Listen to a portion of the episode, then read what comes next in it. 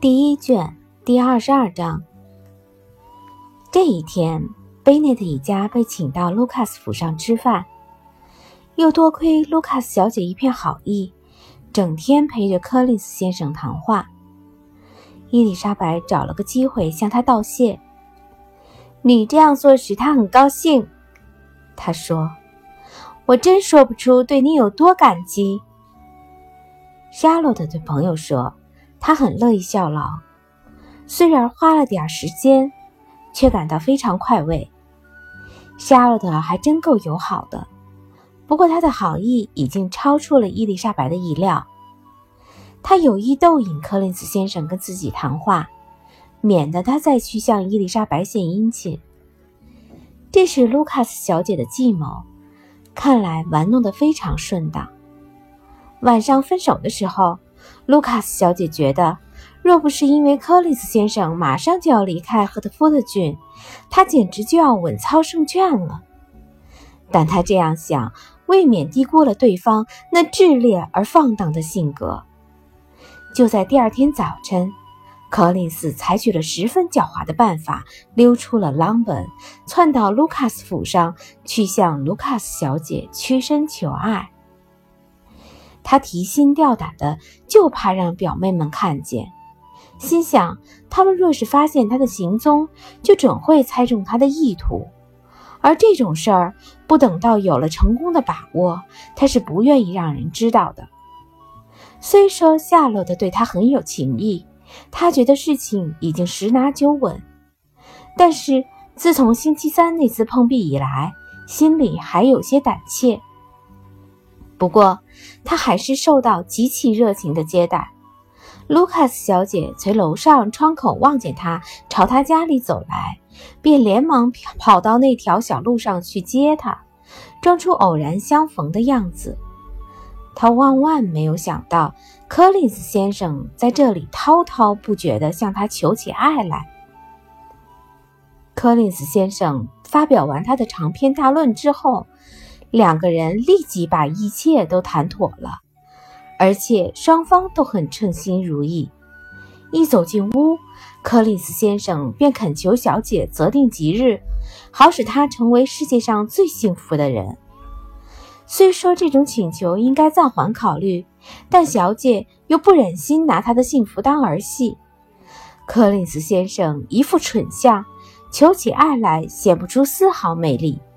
女人总叫叫他碰壁，卢卡斯小姐所以答应他，只是纯粹为了能有个归宿，因而并不在乎是否来得太快了。两人迅速去找威廉爵士夫妇，请求他们应允。老两口乐滋滋的爽然答应了。他们这个女儿本来就没有什么财产。从柯林斯先生目前的境况来看，这门亲事对他真是再合适不过了。况且，这位先生将来还要发一笔财。卢卡斯太太立即带着前所未有的兴致，盘算起贝内特先生还能活上多少年。威廉爵士断然说道：“柯林斯先生一旦得到朗本的财产，这夫妇俩就大有希望觐见国王了。”总而言之，他们全家人都为这件事感到欣喜若狂。几个小女儿心里来了希望，觉得可以早一两年进入社交界了。男孩子们再也不担心莎洛特会当一辈子老姑娘了。莎洛特本人倒还相当镇定，她已经达到了目的，还有时间考虑一番。想来想去，大致还比较满意。诚然，柯林斯先生既不通情达理，又不讨人喜欢，同他相处实在令人厌烦。他对他的爱也一定是镜花水月。不过，他还是要他做丈夫。他并不大看重男人和婚姻生活，但是嫁人却是他的一贯目标。对于受过良好教育但却没有多少财产的青年女子来说，嫁人是唯一的一条体面出路，尽管出嫁不一定会叫人幸福，但总归是女人最适宜的保险箱，能确保她们不致挨冻受饥。他如今已经获得了这样一个保险箱。他长到二十七岁，从来不曾好看过。有了这个保险箱，当然使他觉得无比幸运。这件事儿最不快意的地方，就是伊丽莎白·贝内特一定会大吃一惊，而他一向又最珍惜他与伊丽莎白的友情。伊丽莎白会感到诧异，说不定还要责难他。虽说这样的责难不至于动摇他的决心，但决定会使他心里觉得难受。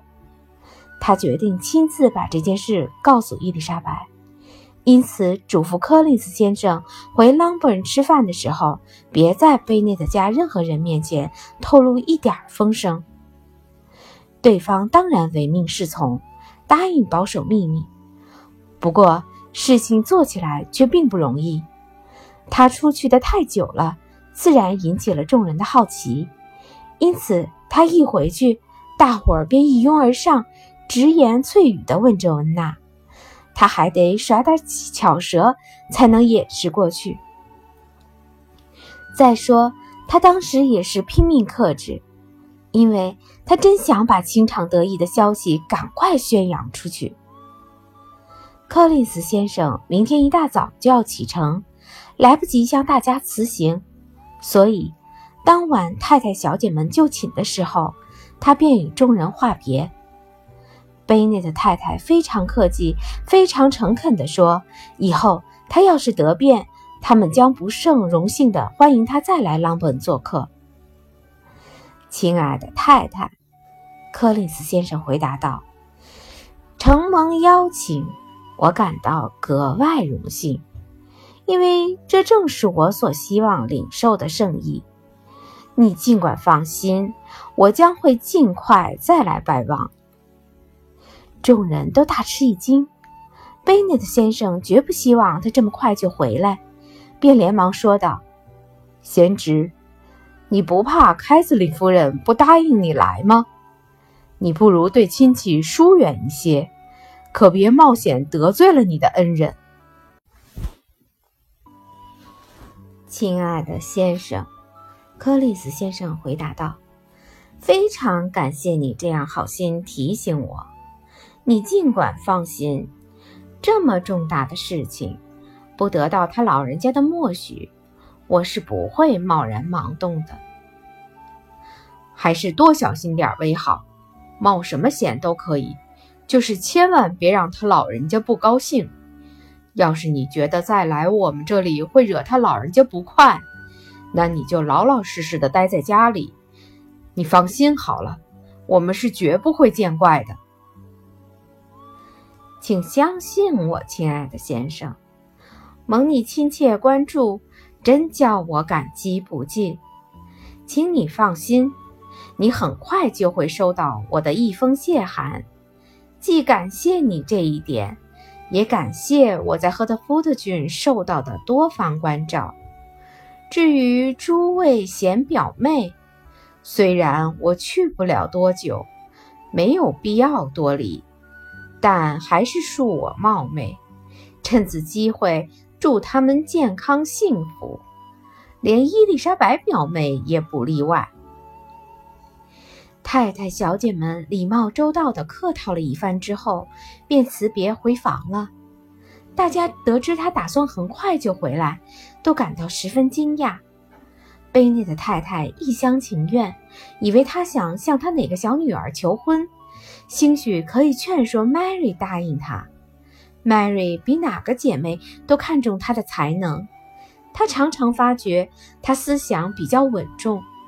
虽说比不上他自己那样聪明，但是只要有他这样一个人做榜样，鼓励他读书上进，那他也会成为一个称心如意的伴侣。只可惜，到了第二天早晨，诸如此类的希望全都化为泡影。刚一吃过早饭，卢卡斯小姐就来串门，私下向伊丽莎白叙说了头天的事情。早在前一两天，伊丽莎白一度想过，柯林斯先生可能异想天开地以为自己爱上了他的这位朋友，但是，要是沙洛特会怂恿他，那似乎是太不可能了，正如他自己不可能的怂恿他一样。因此，他在一听到这个消息，不禁大为惊讶，也顾不得什么礼貌了，竟然大声叫了起来：“跟克里斯先生订婚了！亲爱的沙洛特，这不可能！”卢卡斯小姐刚才介绍情况时，神色一直很镇定，现在乍听到这一声心直口快的责备，霎时间变得慌张起来。不过，这也是他意料中的事情，因此又立刻恢复了镇静，从容不迫地回答道：“你为什么感到惊奇，亲爱的伊丽莎？柯林斯先生不幸没有博得你的欢心。”难道你觉得他就不可能被别的女人看上眼？伊丽莎白幸好这时候已经镇定下来，便竭力克制着自己，用相当肯定的语气对朋友说道：“他觉得这是一起美满的姻缘，祝愿他无比幸福。”我明白你的心思，沙洛特回答道：“你一定感到奇怪，而且感到非常奇怪。”因为柯利斯先生不久前还想跟你结婚，不过你只要有功夫把事情仔细想一想，我想你就会赞成我的做法。你知道，我不是个浪漫主义者，从来不是那种人。我只要求能有一个舒适的家。就柯林斯先生的性格、亲属关系和社会地位来看，我相信嫁给他。是能够获得幸福的，可能性之大，不会亚于大多数人结婚时夸耀的那样。伊丽莎白平静地回答了一声：“那当然。”两人尴尬地沉默了一会儿，随即便回到家人中间。夏洛特没过多久就走了，伊丽莎白得便把刚才听到的话仔细想了想。这么不般配的一门亲事，使他心里久久没法想通。柯里斯先生在三天之内求了两次婚，本来就够稀奇的了，如今竟会有人答应他，这就更稀奇了。他一向觉得夏洛特的婚姻观与他的不尽一致，但却不曾料到，一旦事到临头，他居然会摒弃美好的情感，而去追求世俗的利益。夏洛特当上柯利斯先生的妻子，这岂不是天下的奇耻大辱？他不仅为朋友的自取其辱、自贬身价而感到沉痛，而且还忧伤地断定，他的朋友做出的这个抉择绝不会给他带来多大的幸福。